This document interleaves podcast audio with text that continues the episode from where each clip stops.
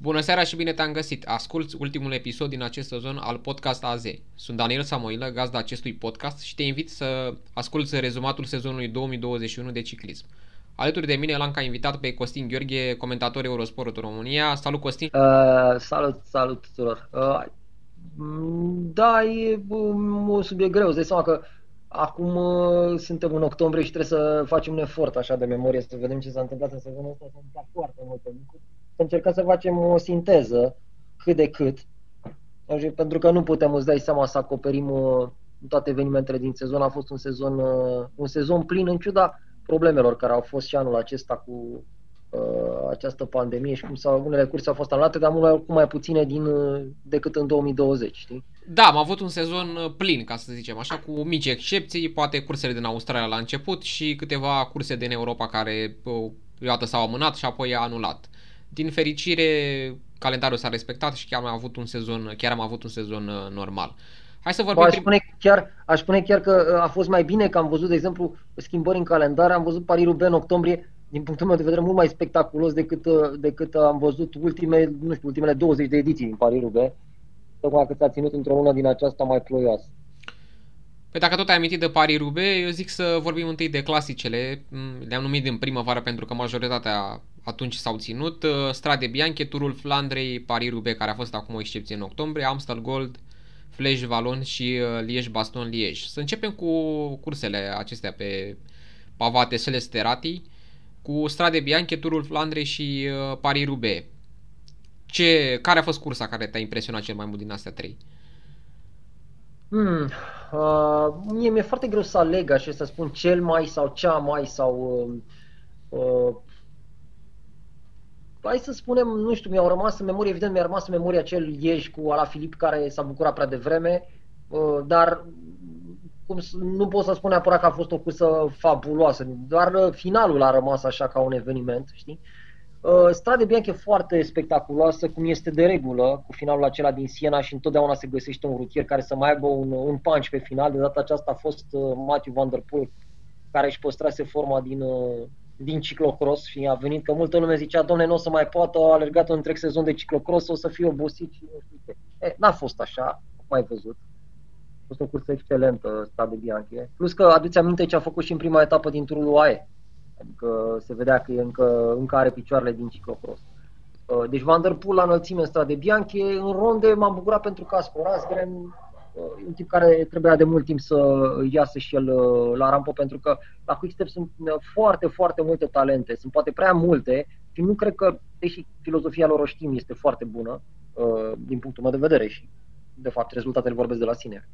Adică și subiectiv și obiectiv nu prea avem să comentăm des, despre Quickstep din punct de vedere al rezultatelor. Problema lor este că sunt prea mulți buni și uh, e extrem de greu să gestionezi chestia asta și să aibă, le dai tuturor o șansă. Iată că s-a întâmplat cu Caspar Asgren, care n-aș spune că e neapărat un, uh, un lider uh, de primă ligă la Quickstep sau nu era atunci neapărat, dar a devenit între timp. Matthew Van Der Poel din nou, tot acolo, locul 2, ce pot să spun, și pe mine m-a surprins locul 3 al lui Greg Van Avermaet, iată că bătrânul Van Avermaet încă mai, mai poate să presteze.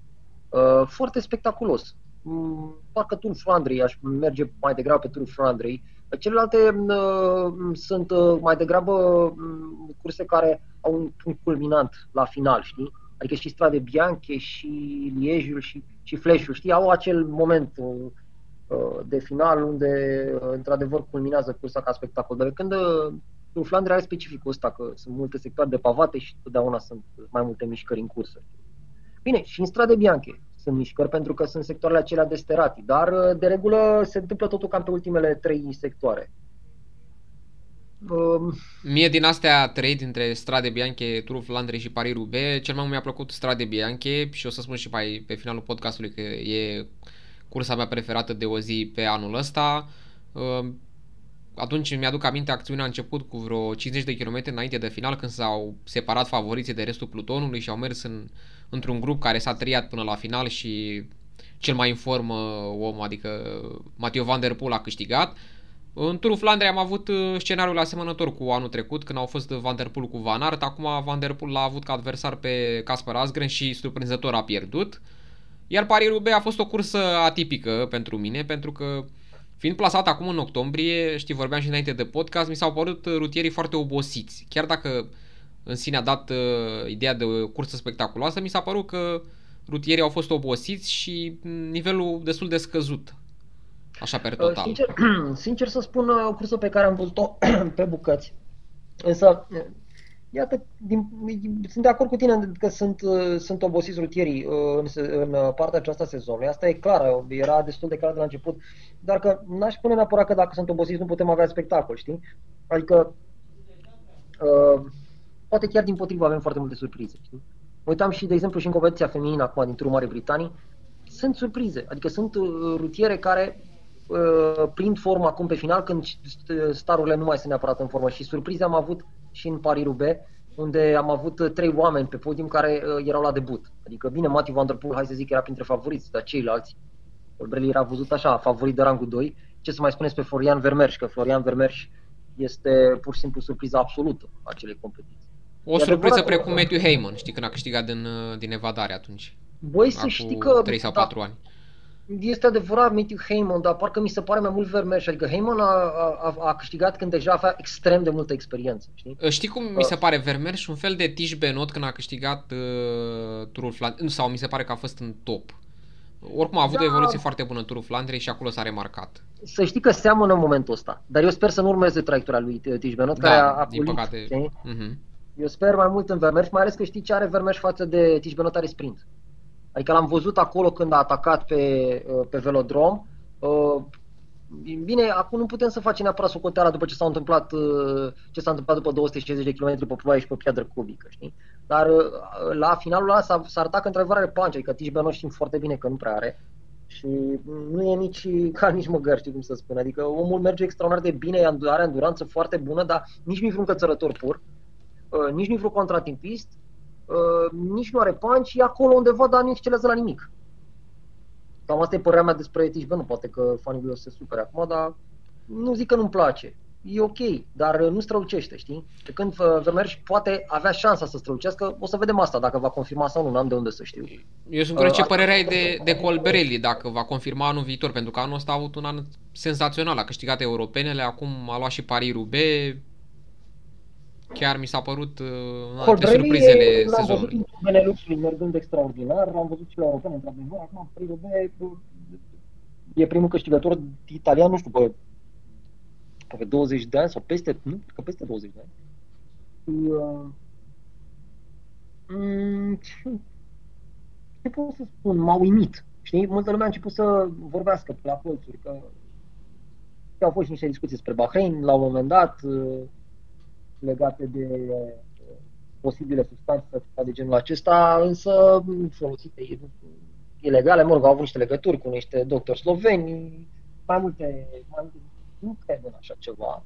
Mai degrabă cred în faptul că uh, ceea ce a schimbat uh, traiectoria lui Sonny Colbrelli a fost uh, abordarea din punct de vedere psihic diferită a curselor, știi? Și el a și declarat de altfel Uh, care are un, uh, un tip care se ocupă de un mental coach, știi, care se ocupă de el. Și că practic l-a, l-a ajutat foarte, foarte mult să schimbe perspectiva, știi?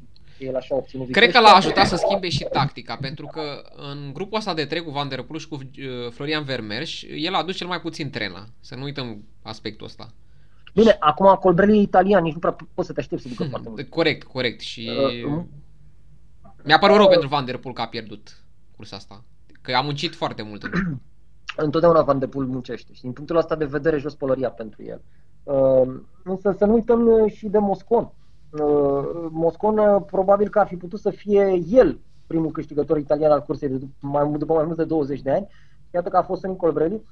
Uh, de, Moscon a avut o pană, ok, a pierdut atunci habar n-am, nu mai știu, vreo 40 de secunde. Da, cam 30-40 de secunde și apoi a căzut apoi a căzut și apoi când a căzut asta a fost fatal, adică rămâi cu 20 de secunde și mai erau, nu știu, 18 km, parcă așa mai erau până la final. Uite, asta uh, ziceam Costin de, de oboseala asta a rutierilor. Uh, Moscon avea un minut și ceva avans și tot nu scădea, adică el singur și în spate un motor ca Van Der Poel, uh, mai venea și Vermeer și mai dădea câte o pedală și Colbrelli și nu avansul rămâne tot la un minut pentru Moscon.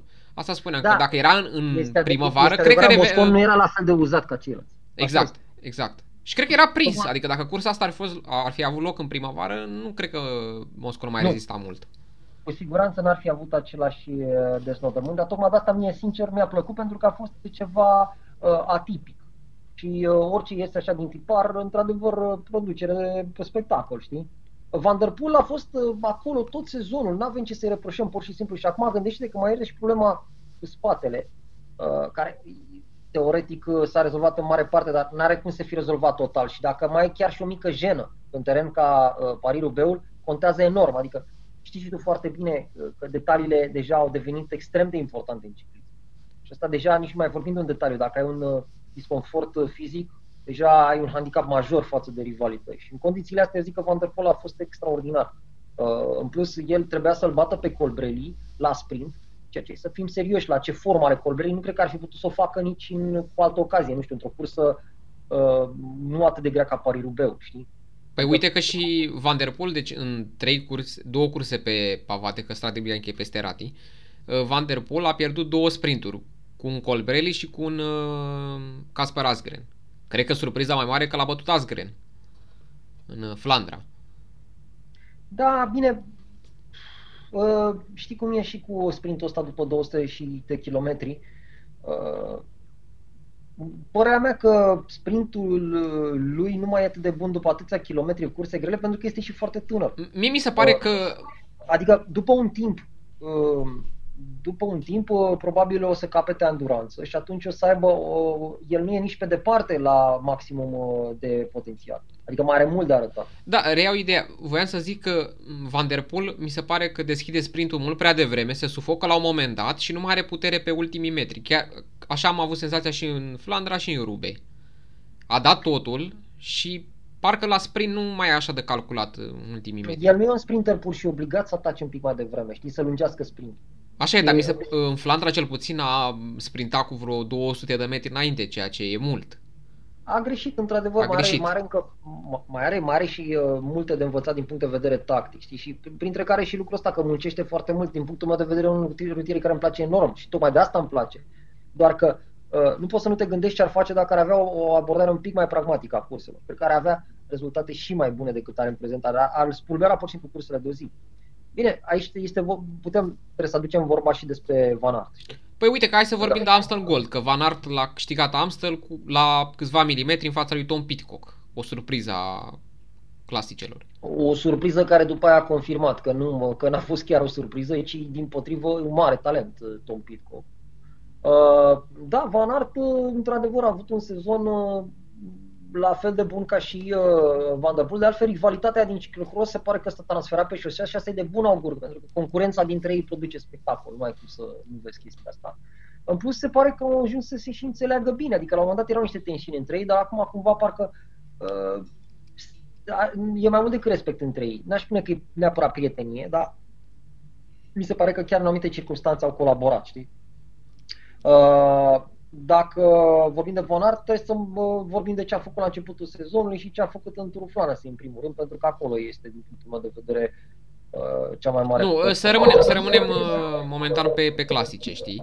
Pe ok, Amstel, Amstel, pe Flash și Amstel, Lieș. uh, Gold Race, Brabantse Pile, Da. da. Hen Wefelgem uh, a excelat. Să nu uităm și Milano Sanremo tot podium, adică a avut o serie extraordinară în primăvară, pe care a început-o în Tireno cu un loc 2 la General CCR și a surprins enorm. Știi? Uh, și de acolo a plecat uh, la Strade Bianche încă nu era în formă. Nu era în forma lui maximă, era uh, cu greutate prea multă. Uh, mi-aduc aminte că era discuția atunci că era într-un canotant, cantonament în Canare și spunea că are 2 kg în plus. Și așa a alergat în Strade Bianche, nu știu cât a apucat să se dea jos, după care ușor, ușor, intrând în, uh, în sezon, uh, evident că inerent uh, ajungi să ajungi la, greu, ajungi la greutatea optimă, că slăbești în curse. Și a avut rezultate fabuloase și el, nu știu, Amstelul e, să zicem, uh, rezultatul cu care a încheiat uh, practic acea parte din, uh, din primăvară. Uh, Tom Pitcock am văzut ce a făcut la Olimpiadă, adică la mountain bike, deci ce să mai spunem. Da, și a Pentru mine- impresionat și în cursele astea pe... și în cursele, evident, în, uh, în cursele acestea de, de o zi, nu a, da, acolo pe mine, sincer, cel mai mult m-a, m-a impresionat Pitcock la, uh, la cursa de mountain bike de la Olimpiadă. Adică mi s-a părut că uh, e pur și simplu zboară, că, e- că e, este din altă ligă față de toți ceilalți. Adevărat, a fost și un ghinion cu Van der Poel care a căzut. dacă n-ar fi căzut Van Der Poel, poate am fi văzut într-adevăr cu totul altă cursă. Așa am văzut, am văzut defilând pe Pitcock spre victorie. Știi? Și apropo, l-am văzut pe Vlad Dascăl, acolo n-am cum să nu spun asta. Uh, magistral, un om din altă din alt film față de restul, uh, restul ciclismului românesc. Știi? Adică parcă nici nu ne vine să credem că avem un român la cel mai înalt nivel uh, într-o ramură ciclismului. Iată că se întâmplă acum, toți ne bucurăm și dai seama, el, și aici îl compar, nu știu, deci poate că e prea mult, dar de ce nu cu Van Der Poel și cu Van Aert, că și ei sunt la început de drum și încă nu și-au atins potențialul și așa și Vlad Dascălu. Nici nu știm unde poate ajunge. Adică lucrurile, din, din punctul meu de vedere, pot merge doar spre mult mai bine. Știi? În uh, Flash Valon și Liege uh, am avut în Flash Valon victorie pentru Juliana la Filip, care l-a învins pe Primoz Roglic, care la prima prezență a terminat pe locul secund și în Liege a câștigat Tadej Pogacar, care l-a bătut pe Ala Filip. Deci la da, Filip l-a bătut pentru din nou. că la Filip uh, s-a bucurat prea devreme, deja se vedea cu victoria în traistă și aici probabil a fost o, uh, nu cu probabil, ci cu siguranță a fost o greșeală. El a mărturisit ulterior după campionatele mondiale că tricoul acesta i-a pus o anumită presiune psihică, nu, nu doar o anumită, ci foarte multă presiune. Singur și-a avut o impus așa niște rezultate care trebuie să le obține pentru a onora tricou, știi? Și uh, a, a, povestea că în timpul cursei se gândea că poate i-ar fost mai bine fără tricou și totuși iată că pe de altă parte era, era așa o chestie paradoxală știi, în timpul mondial, că el se gândea pe de o parte că își dorește să câștige cursa, normal orice ciclist se înscrie la start cu ideea să câștige cursa și pe de altă parte aș fi vrut să scape de tricou ăsta pentru că i s-a părut așa ca o, ca o haină prea grea, știi? Și uh, până la urmă ai văzut ce a făcut, uh, uh, și-a urmat instinctul, cum de altfel i s-a și spus de către Toma Văcler din mașină, urmează ți feeling-ul și a făcut spectacol absolut la mondiale. Uite că am ajuns să vorbim și despre mondiale. Da, o să vorbim mai mult, puțin mai încolo, dar să rămânem aici pe Flash și pe Liege. Uite că Pogacar la vârsta lui, după două tururi ale Franței, bine, înainte de asta a câștigat și Liege, monument. Pogacar, da, din punctul meu de vedere că tot o să vedem, o să ajungem la O să trecem și la martururi imediat, da. Da, a fost cel mai constant în, în, to- în tot sezonul, adică rezultate fabuloase și în cursele de zi. Poate mai puțin în asta, ultima parte a sezonului. Uh, da, că și asta spui probabil gândindu-te la campionatul mondial, uh, dar nu, nu spune neapărat că i s-ar fi potrivit acolo, știi? Nu, dar zic uh, că uh, el la... a și spus după turul Franței că vârful de formă a fost uh, prin februarie și l-a continuat până în iulie. Da, și chiar și așa, gândește-te că a venit pe 3 la Olimpiadă. Adică așa a ieșit din formă, cum să zic. Da, acolo cred că a ieșit din formă, da. Hai să trecem acum și la marile tururi. Să începem cu Giro. O competiție câștigată de Egan Bernal și cu un surprinzător Damiano Caruso, sosit pe locul 2 la general, după o prestație lăudabilă în ultimele etape. Practic, Giro dacă ne amintim bine, um, am avut acolo o ultimă săptămână extrem de spectaculoasă și finalul săptămânii a doua, cu atacul lui Bernal, momentul cu Dani Martinez când l-a susținut pe Egan Bernal, probabil că e unul din momentele sezonului.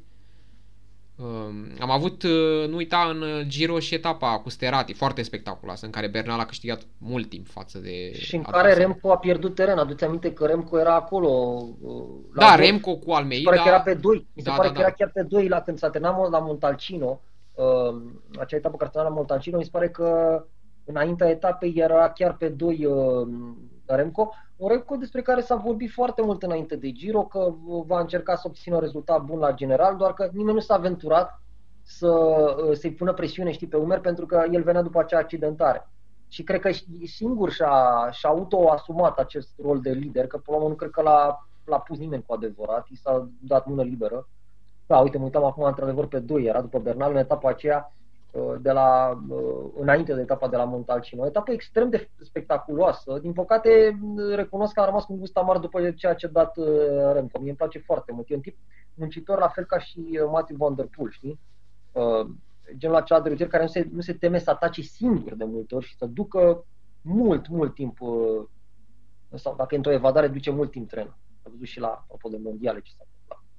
Uh, da, oricum, a, s-a descurcat onorabil din punctul meu de vedere Remco și într-adevăr au mai fost și momente interesante, uh, nu știu, pe Monte Zoncolan când a fost acea victorie de la Eurocometa cu Lorenzo Fortunato. Da, da, da, dintre cele mai mari ce, surprize. Ce bătălie a fost acolo cu Ian Tratnic, părea, părea că Fortunato cedează, că vine Ian Tratnic, că Uh, apoi a cedat Trani, până la urmă a rezultat Fortunato și a obținut o victorie cea mai importantă victorie din carieră. Pe un versant al Monte Zocolan care zice că e mai ușor decât cel clasic dinspre Ovaro, dar ai văzut, ultimii 3 km au fost umpliți aici. Uh, foarte, foarte frumos. A fost turul în care Ineos a arătat cel mai bine. Cel dintre Giro Tour și Vuelta. De departe. Da, adevărat că Ineos deja de când și-a schimbat denumirea din Sky, parcă nu mai are, nu că poate, ci siguranță nu mai are strălucirea de altă dată. Adică o, a, deja are un, o, o, echipă UAE cu care eu zic că le-a, le-a pur și simplu, le-a cam luat locul și mai este, bineînțeles, vorba și de Jumbo Visma. Adică Jumbo Visma și UAE, din punctul meu de vedere, sezonul acesta au fost pe Ineos. Știi? Uh, o să trebuiască la, există și aceste cicluri, e normal. Adică nu poți tot timpul să fii la vârf. Uh, apropo de asta, mă uitam pe, la un moment dat pe numărul de victorii, cele mai multe victorii într-un sezon. Uh, cred că bănuiești ce, ce echipă are cele mai multe de victorii. Koenig. De Koenig. Dar ceea ce poate nu poate doar bănuiești, dar nu știi, este cât de departe în timp trebuie să te duci ca să vezi un an în care nu de Koenig a avut cele mai multe victorii. Adică știi, știi, știi până unde trebuie să duci până în 2012. Acolo de, de Koenig era pe 2 după Sky. Dar rest din 2012 până acum, de Koenig în fiecare an cele mai multe victorii. E fabulos, nu? Adică dacă stai să te gândești. Adică nimeni nu o să-l pintească pe LFV niciodată de acolo. Îți dai seama la ce nivel poate să ducă echipa asta. Și e fabulos. Da, și vedem, uite, diferențele la Giro. Caruso a venit la 1.29 la final, după de la Yates la Vlaso Martinez peste 4, 5, 6, chiar 7 minute. Uh, diferență colosală între primii doi și restul lumii. Caruso care a recuperat, mă rog, la contratimp de la Milano și acea penultimă etapă pe care a și reușit să o câștige. O surpriză plăcută, Damiano Caruso. Caruso, să știi că mi-a, mi-a plăcut foarte mult, pentru că e o poveste frumoasă cu un veteran care, iată, de niciunde obține cel mai bun rezultat al carierii, undeva la uh, vârsta pe care o are. Uh, are 32-33 de ani Caruso. 33. Da, ideea e că mă rog, poate, poate nu e o vârstă foarte avansată, dar nu știu, eu știu dintotdeauna pe Caruso și niciodată n-a strălucit. Ori acum, iată, a fost momentul lui și cumva, nu știu de ce am și senzația că e spre final, așa, nu știu, parcă nu mai văd performând deodată. Parcă văd momentul de apogeu al carierei. Și mie mi s-a părut la fel. Uh, a fost fabulos. Caruso, ce să spun. El și cu Fortunato mi-au rămas în minte. Egan și Bernal a fost acolo. Daniel Martinez, care a fost fabulos pentru Bernal. Exact, și Daniel Martinez. Uh, și Bernal îmi place foarte mult. Uh, a rămas, nu trebuie să recunosc că a rămas cu oarece prejudecăți privitoare la, la Ineos pentru că în trecut omorau toate tururile, știi? Uh, acum nu mai e cazul și cumva um, poate că extind așa mental și imaginea asta spre Berlan, dar Berlan nu, parcă e un pic altfel, e, e, are o personalitate aparte, știi? Un tip foarte modest, un tip care uh, muncitor, uh, îmi place foarte mult de el. Adică n-a niciun uh, niciun moment din acesta de derapaj, știi, în niciun fel. Mi-a plăcut, într-adevăr, Bernal, dar uh, nu cu el aș rămâne uh, uh, ca imagine așa după, după Giro, ci cu Caruso. Că la Bernal ne așteptam să câștige, să fim serioși. Cred că ne așteptam să câștige și Pogacar, dar poate că nu cu avansul ăsta. Deci Pogacar a câștigat, acum trecem la turul Franței, 5 uh, minute 20 față de Jonas Vingegaard, care a devenit liderul Jumbo după abandonul lui Primoz Roglic și Carapaz a venit la 7 minute. Știi cum aș caracteriza eu turul Franței? Primele 9 etape și restul. Pentru că primele 9 etape mi s-au părut atât de spectaculoase că dacă ar fi fost o cursă de o săptămână, sigur ar, aș fi ales turul Franței. Dar cu restul de etape în care practic nu s-a mai întâmplat absolut nimic, mă refer ca spectacol, așa mi s-a părut un tur mediocru cu un câștigător absolut detașat și meritat Cred că n-am mai văzut uh, diferențele astea din 2014 cu Nibali. Bine, atunci au abandonat Contador și Frum, dar uh, Pogacar uh, chiar a fost stăpânul turului și a avut un singur moment de slăbiciune atunci uh, pe Vantu. Da, un singur moment de slăbiciune, dar cum să spun, absolut gestionabil. Adică, da, da, gestionabil, da, exact. În fața lui Vingegaard. De fapt, de fapt atunci nici nu știi știi, stai și te uiți și, te, și tragi concluzii, știi, dar niciodată nu se știe ce în spatele cortinei. Adică poate cine știe, poate a jucat teatru, poți să știi, să pară uman. Pentru că deja începea să deranjeze, știi, nu mă gândesc la Pogacar care are el așa o gândire din aceasta. Nu, dar poate să aibă niște consilieri, știi, să zică, băi, știi, uite-te cum a ajuns să cai. Că, practic aruncau de ăștia cu roșii în ei, știi? Uh, trebuie să arăți și tu un pic că nu mai poți sau ceva de genul ăsta, știi? Băi, se pot întâmpla și astfel de lucruri, nu știu, poate părea ciudat ce spun, dar uh, mie mi s-a părut invincibil la dreptul. Și da. în momentul ăla, exact. nu știu dacă, uh, poate că a fost o slăbiciune, poate n-a fost, în orice caz a fost un total gestionabilă, dar nici nu știu dacă aș clasifica, clasifica ca adevărată slăbiciune. Știi? Uh, oricum, uh, uh, Latinia, să nu uităm, a câștigat uh, Ben O'Connor iarăși foarte frumos, nu știu, în stilul în care a câștigat Fortunato pe... Eu mi-aduc aminte că a, a atacat Pogacar și a făcut spectacol, la fel. E, acolo am văzut cei mai mulți vați, uh, uh, nu, nu știu, pe care i-a produs vreodată Pogacar. A fost o etapă cu ploaie, dacă ți-aduce aminte. A fost o etapă cu ploaie uh, și uh, la un moment dat a atacat Pogacar din grupul favoriților. Uh, singurul care a făcut față a fost uh, Carapaz, dar nu pe el a venit din spate. În momentul când a început, când s-a ridicat din șa și a început să meargă pe placă mare pe acolo, pe pantă de 8% constant, uh, pur și simplu nu a avut niciun fel de, uh, de rival. Adică ceilalți au și declarat, nu mai știu cine a declarat atunci, Carapaz, uh, uh, Vingegaard, nu mai știu, Mas, nu mai știu cine exact care dintre rivalii lui, uh, au, uh, a declarat atunci că e din altă ligă pur și simplu, că n-a avut nimeni cum să nici măcar să schițeze o mișcare când a plecat Pogacea. Și mă uitam pe Strava, 24 uh, la oră medie orară pe un sector de 8%, nu mai știu cât, era un kilometru și jumătate sau ceva de genul acesta, adică pe bucata unde a atacat. Adică cred că e incomprehensibil să mergi cu viteza aia pe o pantă atât de dificilă. Și seama, era media, dar zici seama că a fost, probabil erau sectoare, erau bucăți și cu 10, peste 10%. Uh, într-adevăr, uimitor, eu n-am mai văzut așa ceva, adică din epocile cu Pantani, mă gândesc că n-am Sau Armstrong. Sau Armstrong, da, într-adevăr. Uh, și Armstrong ataca, uh, dar parcă nu știu dacă așa de spectaculos. Bine că Armstrong acum nu mă pot gândi la apărat foarte obiectiv la el, având în vedere ce ai și la iveală de, ulterior, știi? Uh, dar asta rețin, rețin momentul ăla cu tine, știi? Foarte frumos. Uh, și oricum, în tura Franței care a mers prin, și prin regiuni foarte frumoase, adică și asta mi-a plăcut. Și nu ți-a plăcut și revenirea lui Cavendish? Uh, ba da, mi-a plăcut foarte mult ce a făcut Cavendish și m-am bucurat mult pentru el. E adevărat, uh, nu trebuie să neglijăm și rolul pe care l-a, jucat, l-a jucat echipa, știi? Că fără echipă n-ar fi realizat performanțele alea, dar până la urmă și el trebuia să puncteze, știi? Puteai să ai tu cea mai bună echipă din lume dacă nu te țineau picioarele uh, degeaba. Uh, mi-a plăcut foarte mult. Uh, m-am bucurat în primul rând uh, atunci când am văzut primele victorii în turul Turciei și și apoi când am văzut ce a făcut în turul Franței, bineînțeles, și mi-a plăcut și acum că a câștigat recent o cursă uh, și practic le-a închis gura tuturor celor care îl criticau că, domne, nu poate să mai câștige nimic și că de fapt acela a fost momentul și gata, s-a terminat cu Cavendish. S-a mai spus asta despre și ai văzut că nu s-a întâmplat așa. Mi-a fi plăcut să doboare recordul lui uh, Eddie Merckx de victorii. Poate va avea șansa anul viitor. Cine sigur știe? va avea, sigur va avea, pentru că va prelungi e, cu Dechionic. Va prelungi, dar știi că discuția e că nu se știe dacă va, va, va alerga în turul Franței. Dar cred că va cred că nu va duce și în turul Franței, da. Și probabil oricât că Jacobsen de, merge în Giro. Oricât de, oricât de uh, cum să spun, de uh, hotărât, nu știu, știu ce, cum să-l denumesc pe, pe Lefever, că e un personaj atât de Uh, de, de interesant, așa, cu multe fațete, nici nu știi, are și fațete urâte și fațete frumoase, oricum, e un tip uh, non-conformist, așa, și uh, își, cum să, își permite să facă ce vrea el, pentru că are rezultatele despre care tocmai vorbeam mai devreme, știi? Și dacă el nu vrea să ducă pe Kevin, nici pe nu o să-l ducă, știi? Pe de altă parte, s-ar că chiar și uh, Lefever să cedeze uh, la presiunea publicului, că n-ai cum să nu duci pe Adică toată lumea se gândește la recordul ăla. Un mapamond întreg să gândește nu cred că își permite nici măcar Lefever să nu ducă pe Kevin Dish anul viitor în Turul Franței. O să aducă poate doi sprinteri ca să-și fie el sigur, nu știu ce să facă. Nu cred, Dar, eu cred că va merge pe varianta cu Dish. Să vedem însă cum va mai uh, rezista Dish anul viitor, că și ăsta e un semn de Da, corect, așa e. Și uite, în turul Franței aș vrea să mai punctăm și aspectul ăsta. Van Aert a câștigat o etapă montană, cu finish în coborâre, cei drept. O etapă de contratimp, la Saint-Emilion, etapa a 20-a și una pe Champs-Élysées, la sprint. Da. Incredibil. Incredibil uh, ce da, rutiere. Știi că mă, m-ai întrebat înainte de, de podcast, m-ai întrebat despre uh, pe cine consider cel mai bun rutier al sezonului și o să răspund la sfârșit. Dar uh, mi-e greu să aleg rațional când mă gândesc la performanța lui Van Aert din Tour Franței.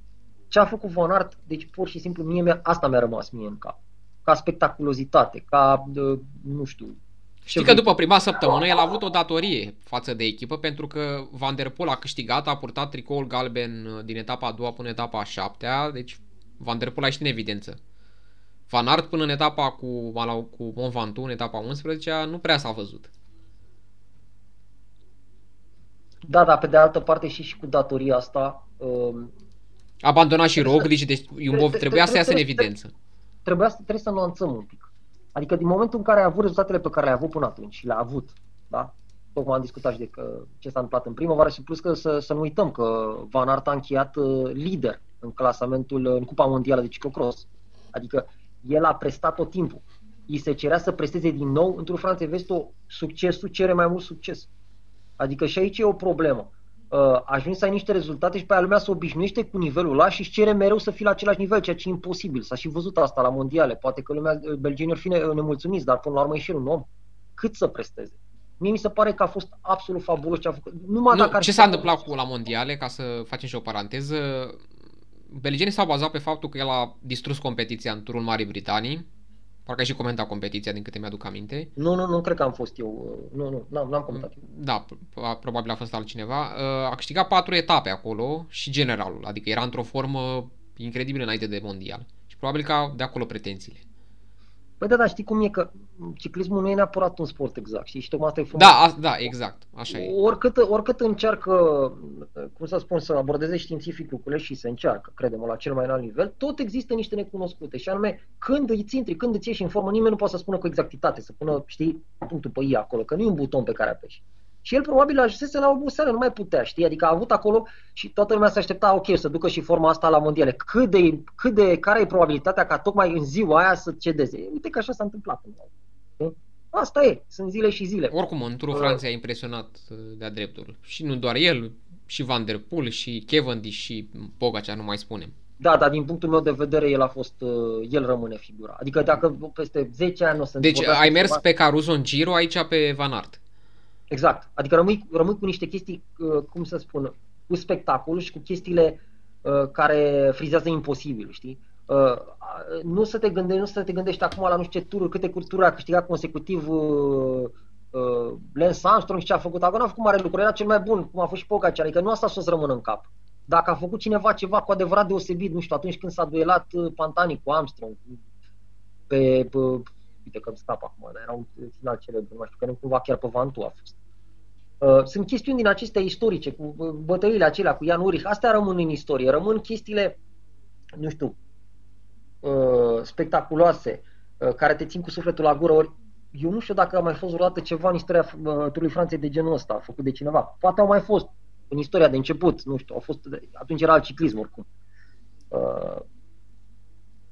M-am bucurat foarte tare și pentru Van Aert și pentru că la fel e un tip modest, adică l-am văzut cum a tratat uh, acea formă mai slabă de la mondiale și uh, uh, cum a gestionat acea situație și cum a gestionat și succesul ăsta fabulos din Turul Franței. Adică a rămas cu capul pe umeri și mi-a plăcut asta la el. Uh, acum să vedem și în Vuelta. A câștigat uh, Primoz Roglic detașat, uh, diferență de peste 4 minute față de Enric Mas de la Movistar și Jack Haig, uh, surprinzător, iarăși de la Bahrain. Uh, iată, Bahrain cu două podiumuri în două mari tururi, a terminat pe locul 3 la peste 7 minute de Roglic. E, uite că o competiție dominată la fel de autoritar, Vuelta de un Roglic canibal care a început cu o victorie și a terminat cu o, încă o victorie la contratimp. Uh... Și a mai luat două etape, deci a terminat cu patru, cu sacul plin. Și, și uh, tu, Franței și Vuelta au fost dominate autoritar. Adică, din punctul ăsta de vedere, au pierdut la capitolul spectacol, știi? De regulă nu prea se întâmplă asta neapărat în, uh, în Vuelta. Deși Roglic data trecută când a câștigat uh, s-a părut că a fost și atunci destul de dominant. Știi? Uh, cu Carapaz nu a fost chiar așa de dominant cum s-a Dar nu chiar așa ca acum, da. exact. Da. Știi? Și trei ediții la rând Roglic de Vuelta. Da. Se pare că mm, nu știu dacă neapărat se potrivește traseul. Cred că e un cumul de factori, știi? Adică cred că e vorba și de cum își gestionează el întregul sezon și în ce formă ajunge aici. Că și aici, aici e cel principala uh, explicație. Uh, nu e neapărat omul care să fie fabulos pe uh, pante cu două cifre. Adică mi-aduc aminte de el când a cedat în Giro, pe, pe cred că pe Mortirolo, parcă. Parcă era o zi ploioasă, parcă anul trecut, dacă nu mă știu. Ia să mă uit acum, să nu cumva să mă înșel, dar uh, mi-aduc aminte că uh, mi-aduc aminte când a cedat pe un uh, pe genul acesta de traseu, nu mai știu exact dacă anul trecut sau în 2000, cred că, sau nu, 2019. 2019. 2019, da. Uh, a fost o etapă, uite, îmi scap acum, dar parcă era Mortirolo. Oricum, uh, știu că a cedat, știi, până la final. Uh, era, uh, a fost și lider la un moment dat, n-a putut să facă. Da, Roglic până acum cred că principalul lui obiectiv este să câștige turul Franței, adică ăsta e categoric, doar că el reușește să devină mai vizibil într-un Giro sau Vuelta. Bine, la turul Franței a fost extrem de aproape anul trecut, știm, cu, cu, știm bine cu toții ce s-a întâmplat cu Pogacar. Da, dar deja cred că și-a cam ratat șansa, adică deja, din punctul meu de vedere... Eu îl mai văd, nu, cel puțin la anul mai văd uh, ca lider uh, pentru Jumbo o să fie lider, doar că ghinionul lui teribil, că e un ciclist extraordinar, e că s-a născut în aceeași, sau nu că s-a născut, și că aleargă în aceeași perioadă cu Tadej Pogacar. Adică îl vezi pe Asta vesturul Franței câștigat de Pogacar mulți ani de acum înainte. Da, e o dominație destul de clară, numai asta mă duce cu gândul la bunicul Van der Poel, știi, eternul secundii, să spune. Nu? Parcă... Ramon Polidor, da.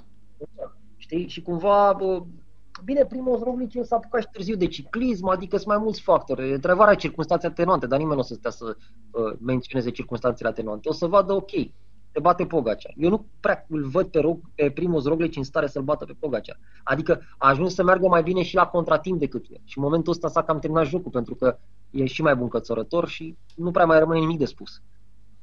Uh, inițial era primul Roglic văzut mai bun la contratimp, dar ai văzut, s-a dezvoltat într-o contratimpist redutabil Pogacea. Și în momentul de față pare într-adevăr dominant. Nu știu cine ar mai putea să-i strâncine această supremație. Deși am văzut că sunt tot felul de tineri care vin din spate. S-ar putea să nu, să nu reziste mai mult de 3 ani Pogacar și apoi să vină cine știe ce ultra talent din spate la care poate nu ne gândim acum.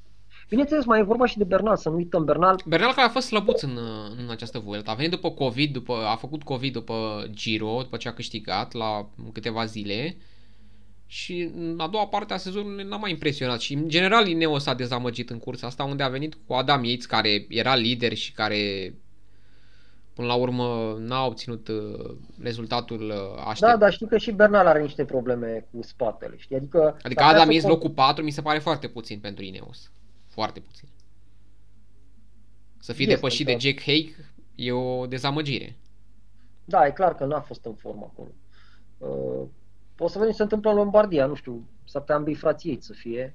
Da, mă rog, nu o să vorbim și despre Lombardia acum, că deja e prea mult. Păi nu, uh, să spunem că episodul apare după ce se termină Lombardia. Noi registrăm înainte. Nu știm rezultatul, da. da. Cu cine ai rămas? Cu ce imagine ai rămas după Vuelta asta? Cine ți-a Cine te-a impresionat dacă ai zis de Caruso și de Van Aert în celelalte martururi?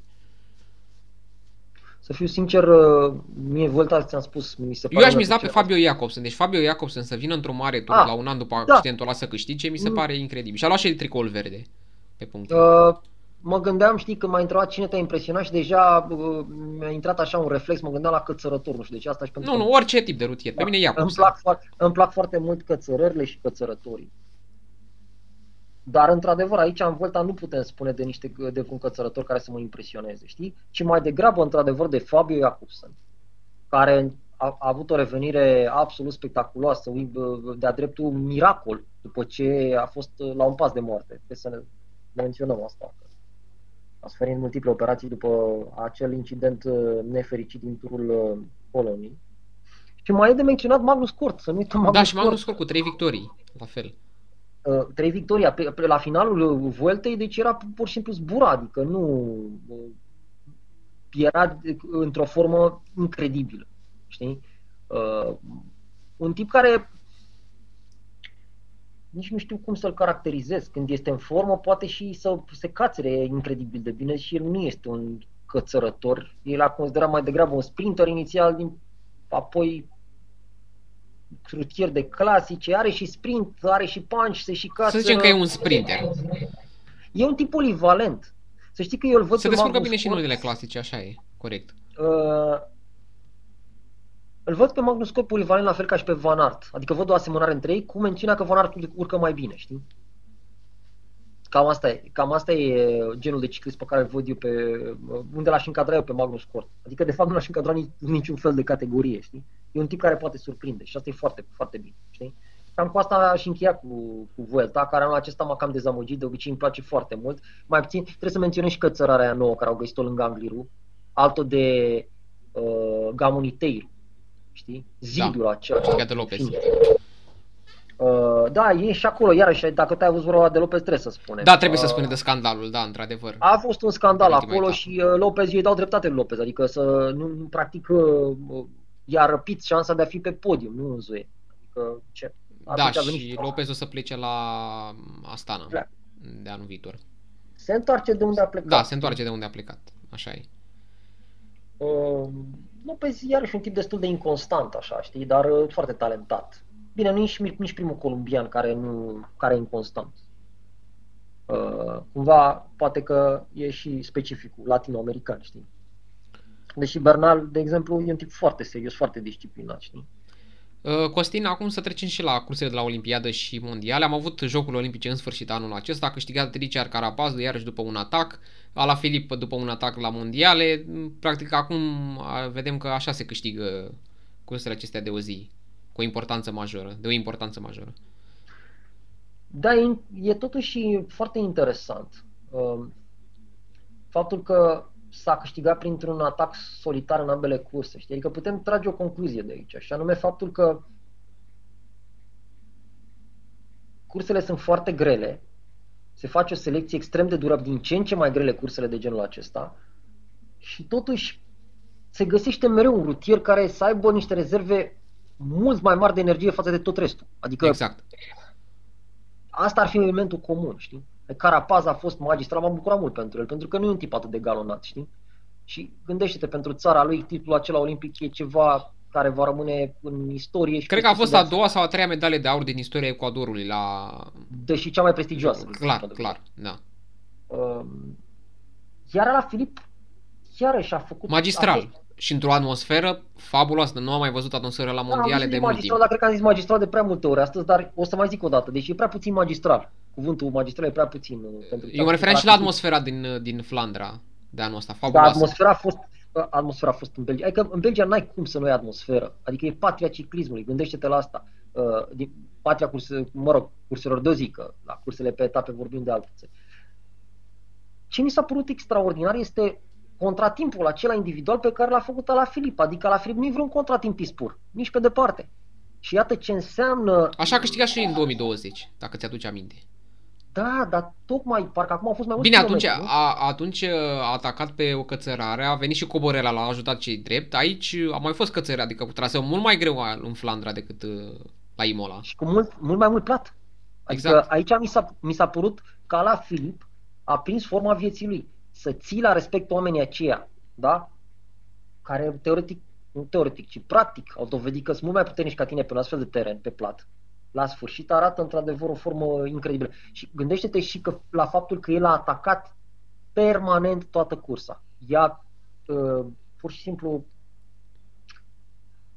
i-a înțepat mereu pe ceilalți. A și putut, că e ce treaba, știi, că a avut atâta energie, debordant de multă energie, încât la un singur om mă mai gândesc că a avut la fel de multă energie ca el și acela e Remco. Remco a făcut selecția cursei. Remco a constituit grupul, uh, grupul favoriților. Să nu uităm lucrul ăsta. Da, a muncit foarte mult Renko. Și uh, Și Belgia Mi n-a s-a avut om reproș- pe podium la mondiale. Păi n-au avut om pe podium pentru că au mers pe strategia asta cu un singur lider.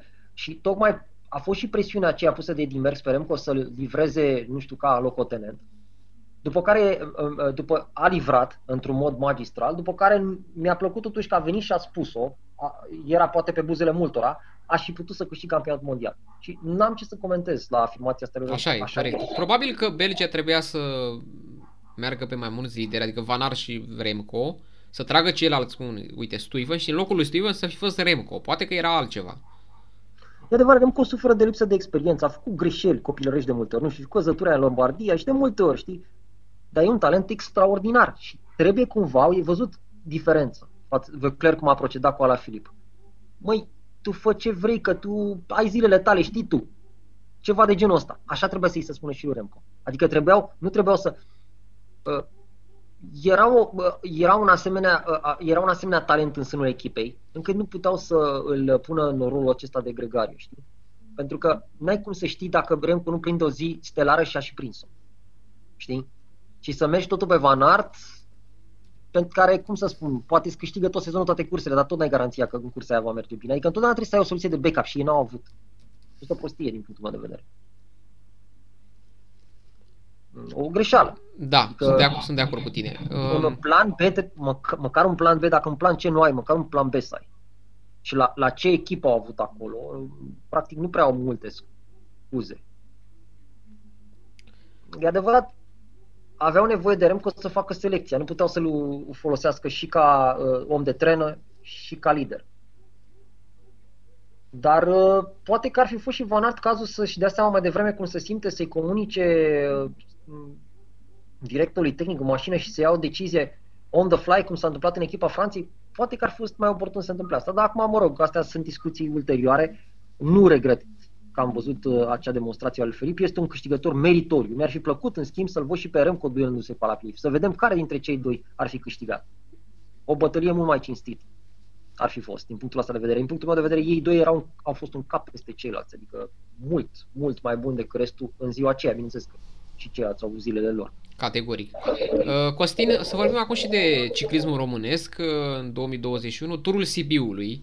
Uh, noi, echipa Ciclism AZ, din nou am fost prezenți la această minunată cursă care spune unul că e cea mai bine organizată din, din România. A câștigat Giovanni Aleotti de la Bora, din nou Bora dominantă cu multe victorii de etapă și l-am avut pe Fabio Aru, care s-a și retras. Deci Fabio Aru, nu știam chestia asta când a fost la Sibiu, că se va retrage după Vuelta. Iată că uh, am avut ocazia să... Unul dintre colegii mei chiar a vorbit cu Aru la un scurt interviu. Uh, și nu e simpatic, mie mi se pare mereu Da, e un, e un tip prietenos, să știi. Uh, da, da, exact. S-a fotografiat cu multe persoane acolo la Sibiu. Uh, dar a apărut, spun, dezamăgit după etapa cu Bălealac, cu Transfăgărășan unde da, probabil și-a fi, n-a câștigat, a, a, da, a vrut să câștige acolo și a fost destul de supărat după etapa aia. Până la urmă, ăsta e nivelul pe care îl, îl are Aru acum. Tocmai asta e și motivul pentru care s-a retras până la urmă, că n-a obținut rezultate la nivelul la care s-a aștepta, știi? Din punctul meu de vedere a mers excelent în turul Sibiu, adică a venit foarte bine până la final, având în vedere faptul că el nu mai e la nivelul la care era, punct. Și cam cu asta am încheiat discuția despre Aru, adică a venit pe doi după Giovanni Aleotti, poate că acum câțiva ani, dacă spuneam asta, ar fi părut dezastros, dar în contextul actual eu zic că a fost să descurcat da, un rezultat bun, un rezultat bun. Un rezultat onorabil, adică, într-adevăr, Aleotti e o surpriză plăcută. 22 uh, de, da? Și uh, sunt sigur că o să, o să mai auzim de el. Pascal Ackermann a dominat la sprint, din nou, a fost uh, excelent, deși până în turul Sibiului nu avea rezultate, nu câștigase nimic. Deci el primele da, rezultate bine, le-a avut în Sibiu. Avut, uh, Ackermann a, f- a, era și din altă ligă față de ceilalți. Da, categoric. Hai să spunem și lucrul ăsta. Uh, apoi Giovanni Aleotti, iarăși vreau să revin la el un pic. Că a câștigat la Păltiniș, Aleotti. Da, și după aia a venit, mi se pare, pe doi în la Bulea. Uh, mi se pare genul de ciclist, că cu asta vreau să închei, că mi se pare destul de important să spun lucrul ăsta, uh, care se dezvoltă mai, mai lent, știi? Adică, probabil, uh, anul viitor o să aibă rezultate și mai bune și după un an încă tot așa. Adică nu o să, nu o să explodeze cum fac alții, știi? Cam la genul ăsta de ciclism mi se pare. Și uh, va trebui să, să-și gestioneze foarte, foarte bine cariera, pentru că în ziua de azi se așteaptă rezultate instant. Și dacă ești forțat să faci, să obții asemenea rezultate și organismul tău nu e făcut să facă așa ceva, atunci riști să îți ratezi cariera. Aleotti îl văd un talent care trebuie să știe să-și gestioneze lucrul ăsta. Uh, să nu uităm, a făcut, are și un loc 3 în Sitimana Ciclistica Italiană, adică... Da, un rutier bun și am văzut o echipă Bora mult, mult peste nivelul competiției, ca organizare, ca tot, ca tactică, Uh, mi-a plăcut foarte mult echipa germană. Uh, anul trecut n-am avut ocazia să merg la Sibiu, dar anul ăsta am văzut uh, într-adevăr o echipă care a arătat perfect față de restul competiției, adică o, s-a văzut diferența. Păi da. Și modul cum se pregătesc, urmă... m-am uitat la ei cum fac tactica, că ei mai ieșeau înainte de etapă și am fost să iau câteva interviuri și am observat cum se pregăteau foarte profesioniști din punctul ăsta de vedere îți dai seama că a fost cea mai puternică echipă de acolo, hai să spunem lucrurile pe nume. Adică da, e și Quebeca, dar în prin... da, ei e au fost Quebeca, dar mai, mai degrabă ei, pentru că la Quebeca, ok, sunt nume importante, ne uităm la Fabio Aru, dar am spus-o, Fabio Aru nu mai e ce era. Uh, la Quebeca n-a avut vreun uh, sprinter de talia lui Ackerman. Uh, Jensen Van Rensburg, da, e un ciclist bun, dar n-am avut, uh, n-am avut vreo etapă neapărat pentru el. Uh, în rest, uh, nu prea avem ce să vorbim despre echipa lor. Mi se pare o echipă mai puternică cu care au venit. Bora Bora au venit aici să câștige. Au câștigat Clar. Uh, Ackerman și cu Eddie Grossu mi s-a părut uh, cel mai spectaculos duel în acea ultimă etapă. A fost foarte frumos. A fost poate că momentul... Uh, Turului, de... da, clar. Momentul, da, dar nu știu dacă momentul turului, dar momentul cel mai frumos al lui Grosu din sezonul acesta. Da, da, sunt de acord. Poate mai frumos decât momentul când a prins podium în turul Luxemburgului, nu știu de ce, dar parcă mă, atunci cu Ackerman și... Nu, cred că în turul Sibiului, că e o cursă și de casă. Exact, exact. Uh, și ce, ce mi-a plăcut Emil Dima uh, pe Transfăgărășan, unde a terminat pe 11. Să termin pe 11 uh, da, în spatele acestor Emil monstruleți, eu zic că e o performanță bună pentru Dima. A crescut. Emil Dima a crescut. Uh, dacă, nu știu, dacă ar fi plecat poate mai devreme din țară prin uh, echipe, la echipele acestea mai uh, unde are mai multe curse în picioare, poate ar fi fost altceva. E un ciclist foarte talentat. Uite, o echipă care i s-ar potrivi lui Dima, cred că ar fi Eolo Cometa. E o idee foarte bună, dar știi cum e? sunt ideile noastre.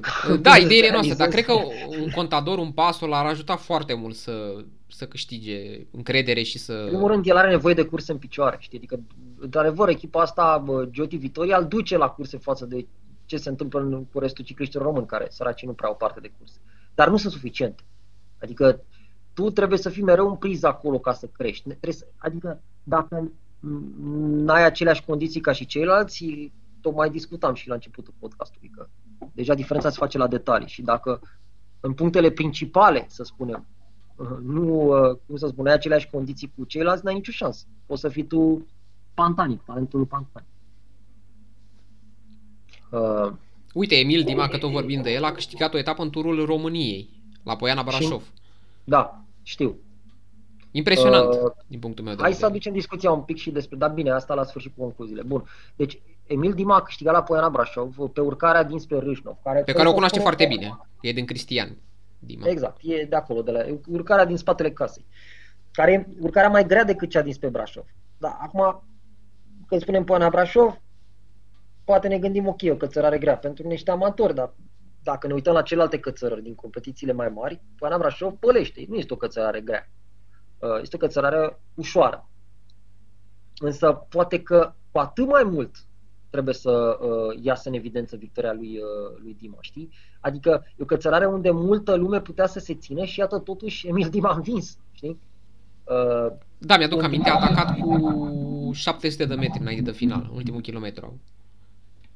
Uh, da, e, e o cățărare puțin ciudată pentru că um, e mai degrabă pentru panciori, știi? Uh-huh. Are vreo 4 km cu 7%, acolo e zona cățărătorilor, dar e cam puțin 7, 4 km. După ce zonă, o zonă de coborâre, după care mai ai un uh, gât de cățărare pe final, vreo 2 km și jumătate, undeva la 5%. Și cu pantă cu două cifre chiar pe gâtul final, știi? Uh, de asta zic un pic atipic, adică îți dă și un moment de respiro. Nu e neapărat pentru cățărători puri, din punctul meu de vedere, acea cățărare, știi? și poate de aceea un Daniel Munoz, nu știu, un Eduardo Sepulveda n-au, uh, n-au făcut, uh, au fost surprinși de Dima și poate nu, nu știau nici cățărea foarte bine. Oricum trebuie să spunem lucrul ăsta. Adică e o victorie fabuloasă în contextul în care i-am vins pe Sepulveda și pe Munoz. Sau hai să zicem și pe Rebelin. De ce nu? Că Rebelin încă merge bine. La 50 de ani el merge bine. Pe Rebelin a terminat uh, pe 7 la general în fața lui Dima. Rebelin pe 7 la general. Și să nu uităm Rebelin, a fost într-un Sibiu unde a terminat pe 10 la general. Și încă ceva, a fost în Adriatica Ionica Race, unde am avut final pe Cima Grapa, pe Monte Grapa, unde a venit pe 10, atât în etapă cât și la general. Deci Rebelin e un fel de, nu știu, a băut din uh, izvorul acela care îți dă tinerețe fără bătrânețe și viață fără de moarte, știi? Adică la 50 de ani nu știu cum poate să, să meargă în felul acesta. Cred că, bine, e un tip care are, evident că are niște rezultate uh, foarte bune în carieră, are un palmares impresionant. Dar să, la 50 de ani să mergi în felul acesta, asta chiar uh, e ceva fără precedent. Din punct, nu cred că mai există vreo, vreun, vreun ciclist care să performeze așa, să fi performat vreodată în istorie la vârsta asta. Mă gândesc la Jani Longo, la, la fete, dar în rest n-am niciun exemplu, să știu.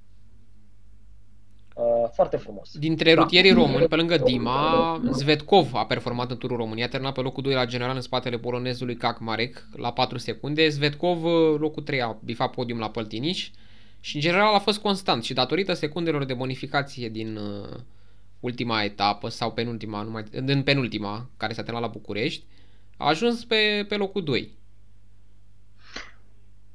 Zvetkov nu mă surprinde, el mereu a mers foarte bine. Și a intrat în formă, pentru că în turul Sibiului am vorbit cu el și mi-a spus că a venit la câteva zile după ce s-a vindecat de COVID și forma lui nu era chiar grozavă pentru turul Sibiului. Da, bine, Zvetkov...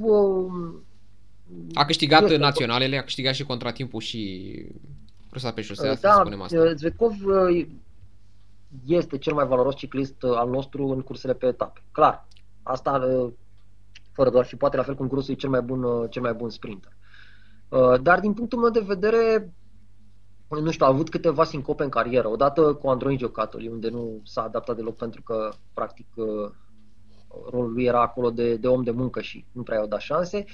Apoi la Sapura Cycling și la Floyd's Pro Cycling, nu știu când a fost Floyd's Pro Cycling, echipa lui Floyd Landis în Canada, la fel, curse cam puține. La Sapura Cycling te duci, alergi prin curse prin Asia și deja nivelul mult mai scăzut și automat ca și tu. Adică Uh, n-aș spune neapărat că a avut cele mai bune opțiuni în carieră, știi?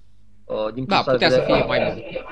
Și acum, într-adevăr, s-a întors în America, dar într-o perioadă cât se poate de nefastă. Adică, în mod normal, scena ciclismului american cum era mai slabă ca în Europa, da? Dar acolo el mereu a dat rezultate, s-a simțit bine. Din păcate, însă, nici acum, uh, uh, acum însă, cum să spun, dacă atunci, oricum spuneam, era mai ușor în America decât în Europa, acum e chiar o problemă majoră că nu mai au curse. Da, pandemia și... a afectat ciclismul deci, în America. America de Nord este pur și simplu, acolo s-au făcut ravagi în calendar. Și e o problemă foarte, uh, foarte mare pentru cicliști. Uh, el, uh, să vedem ce va face de la anul, nu știu, mă uitam aici că anul acesta are contract cu Wildlife, să sperăm că își va găsi, cu siguranță își va găsi o echipă. Am văzut că la un moment dat avea Sau poate continuă cu Wildlife. Lui convin, nu-i place în America, să știi, s-a adaptat foarte bine acolo. Dar uh, nu mai are unde să alerge, știi? Adică te duci în, uh, la început de sezon să-ți faci cantonamentul în Antalya și alegi cursele alea acolo unde, să fim serioși, sunt cicliști de luna șaptea uh, și pe care te duci în turul Ruandei și vii direct în turul Sibiului și mai ai și COVID, adică nu prea ai cum să obții rezultate în felul ăsta, oricât talent ai avea, știi? Da, categoric. Zic, locul 2 în turul României mi se pare un rezultat foarte, foarte bun având în vedere ce sezon a avut și ce șanse a avut să-și crească forma foarte bun. A fost apogeul carierei uh, sezonului pentru Zvetkov. Adică, bine, naționalele și România, că au fost una după, au fost una, una după celelalte. Știi? Și să nu uităm, e campion național și, pe, și la contratimp și pe șosea și în România cu Ghinion a venit pe doi care știu să câștige.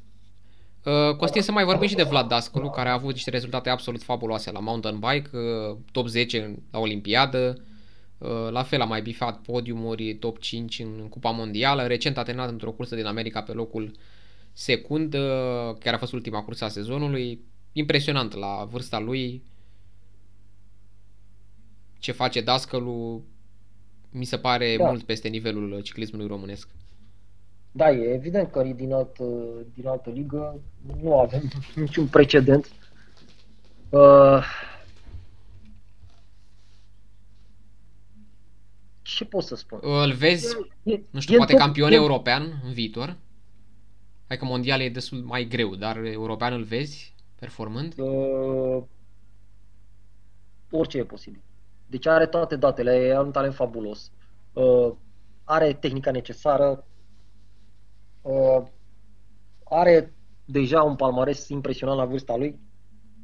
Nu pot să spun ce poate să facă în viitor. Poate să facă orice din punctul meu de vedere. Dacă nu o să aibă accidentări și o să urmeze, cum să spun, un sezon disciplinat, cu așa cum și l-a dorit, fără să aibă probleme de sănătate, nu-l văd decât mergând din bine mai bine, știi? Uh, nu știu, mă gândesc, mă gândesc la el, mă gândesc la Demi Follering, de pildă, la fete, că tot citeam un articol de curând, e o extrem de talentată, știi? Și tot așa nu, a venit, a fost, uh, practic, uh, a venit uh, să o ia la echipă, la SD Works, Ana Van der Breggen și Chantal, Van de, uh, și Chantal Brook Black, știi? Uh, să o convingă, pentru că avea atâtea oferte, încât a venit cea mai bună echipă din lume, au, au trimis două cele mai bune cicliste până în Elveția, unde stătea la prietenul special să o convingă să, să vină la echipă, știi? Uh, și la fel și ea, având în vedere că se retrag marile nume, s-a retras Van der Breggen, nu știu, se probabil să se retragă și Van Vleuten, că vorbeam și astăzi despre asta la comentariu și uh, Van Vleuten are o vârstă, uh, fost la fel, sky is the limit. Și la fel, la fel vă pe dascăl, la fel, sky is the limit. Adică nu, de ce nu campion mondial? De ce nu? De ce nu lider în Cupa Mondială? Se poate orice. Da. Hai să mergem și la concluzii, că tot vorbim aici de o oră. Cel mai bun rutier al sezonului, să ne spui un nume. Cel mai bun rutier al sezonului, dacă e să fiu pur rațional, aș spune Tade Pogacar. Uh, pentru că a mers bine de la început până la final, adică chiar și în momentul când era ieșit din formă și tot venea acolo pe podium, știi? Uh, așa sufletește, nu pot să uit performanța lui Van Aert din Turul Franței, știi? Uh, dar trebuie să merg totuși și să fiu rațional să merg pe, pe, pe, pe Pogacar. Și eu tot care, pe Pogacar merg. Care, hai să o luăm așa, deci câștigă Turul UAE, da? Șapte în strade bianche, câștigă Tireno, vine pe trei în uh, turul țării Baștilor, câștigă Lieș, Baston, Lieș. Deci câștigă Lieș, Baston, Lieș. Adică... Câștigă turul Franței. Turul Sloveniei, mă rog, a fost turul Sloveniei, da. Nu, dar la, aici m-am oprit, la Lieș, Baston, Lieș, adică, ok, ești ciclist de mari tururi, ești comparabil cu cei mai mari cicliști ai tuturor timpurilor din punctul de vedere din, ca performanță. Adică, ok, n-are perf- palmaresul, dar cred că o, să, o să-l aibă. Uh, și câștigi și curse de genul acesta clasice, monument, ce mai poți să spui despre asta? Mai nimic. Și iată, acum, la finalul sezonului, când chipurile e în afara formei și tot a venit uh, pe 10 la contratimp la, la mondiale și la ultimele două curse a venit în top 5, uh, pe 3 între Vale Varesine și chiar acum două zile în uh, Milano Torino a venit pe 4. Da, superga mi se pare că a fost finalul la Torino, că ia să mă acolo se ținea superga, într-adevăr, cățărarea aceea finală foarte frumoasă. La Basilica de Superga. Uh, deci, tot sezonul merge bine. Ce poți să spui da, despre deci Pogacar rutierul sezonului. Cel mai bun rutier uh, român al sezonului. Pe cine alegi? Uh, Emil Dima. Emil Dima, la fel și eu. Emil Dima pentru că trebuie să văd cine a făcut cine a produs așa, nu știu, surprize, nu putem să, nu pot să mă gândesc, ok, Zetkov e cel mai bun în continuare ciclist pe etape care avem, Grosul cel mai bun sprinter și om de clasice, dar Emil Dima a produs o surpriză foarte plăcută prin ce, victoria aceea din Turul României de la, uh, de la Păna Brașov în fața unor nume foarte mari. Uh, din nou loc pentru el în Turul României, la fel cum a obținut și anul trecut, dar anul acesta parcă a fost uh, un alt gust, știi? Acest top 10, știi? Mi-am aminte că parcă l-am văzut și prin turul Siciliei anul trecut, uh, ținându-se destul de bine de, de grupul favoriților, cam vreo jumătate din cățărare, dacă nu mai bine. Deci el are potențial. Să vedem în viitor ce, ce poate, cât poate să mai crească Emil Dima. Și bine, l-aș aminti și pe Daniel Crista cu performanțe de pe velodrom. Da, tot, da, și Crista pe velodrom. Avem bun. Uh, zilele acestea velodromul. Uh, Crista a progresat foarte mult pe zona aceasta de, de velodrom, știi? Uh, cam asta este de spus despre uh, Cea mai spectaculoasă că avem rezultate destul de... Vreau să continui. Da, spune, spune, spune. Rezultate destul de bune, având în vedere condițiile pe care, pe care le avem, știi? Că nu avem uh, o infrastructură și că aici mă gândesc la numărul de cluburi, la numărul de competiții, la tradiții, la tot. Adică nu poți peste noapte să faci chestia asta și trebuie să nu ne comparăm cu marile naționale ciclismului. Condițiile astea eu zic că uh, avem avut rezultate onorabile anul acesta cea mai spectaculoasă cursă pe etape. Eu ți-am spus înaintea podcastului că pentru mine rămâne Tireno Adriaticu. E o cursă pe care n-am, din care n-am văzut decât prima etapă când a câștigat Van Aert la sprint. Adică n-am, n-am pus să-mi, să-mi exprim o părere. Uh, posibil să fi fost, m-am uitat pe rezultate și din câte am văzut acolo a fost o bătălie interesantă. Mm, dintre cele care le-am văzut, uh, și cu obicei mă impresionează Vuelta, dar anul acesta parcă a fost mai ștearsă. Uh, E greu de spus între Giro și uh, Turul Franței, că uh, sunt de aceeași părere cu tine. Prima parte a Turului Franței a fost foarte spectaculoasă și apoi la Giro parcă a doua parte a fost mai spectaculoasă. Dacă le combini, este cea mai spectaculoasă cursă a sezonului. Da, din astea două este cea mai spectaculoasă cursă. Da, nu știu ce să Parcă aș merge totuși pe... Aș merge totuși pe Turul Franței, pentru că mi-au plăcut foarte mult, uh, mi-au plăcut, mi plăcut foarte mult etapele acelea de început prin Bretania. Adică parcă au fost, am avut o clasică în fiecare zi. Și asta parcă nu vedem într-o cursă pe etape de regulă. Uh, din punctul ăsta de vedere și pentru că am văzut uh, acea performanță fabuloasă a lui Van Aert. Ok, și cea mai spectaculoasă cursă de o zi, clasică, adică. Pentru mine Strade Bianche a fost.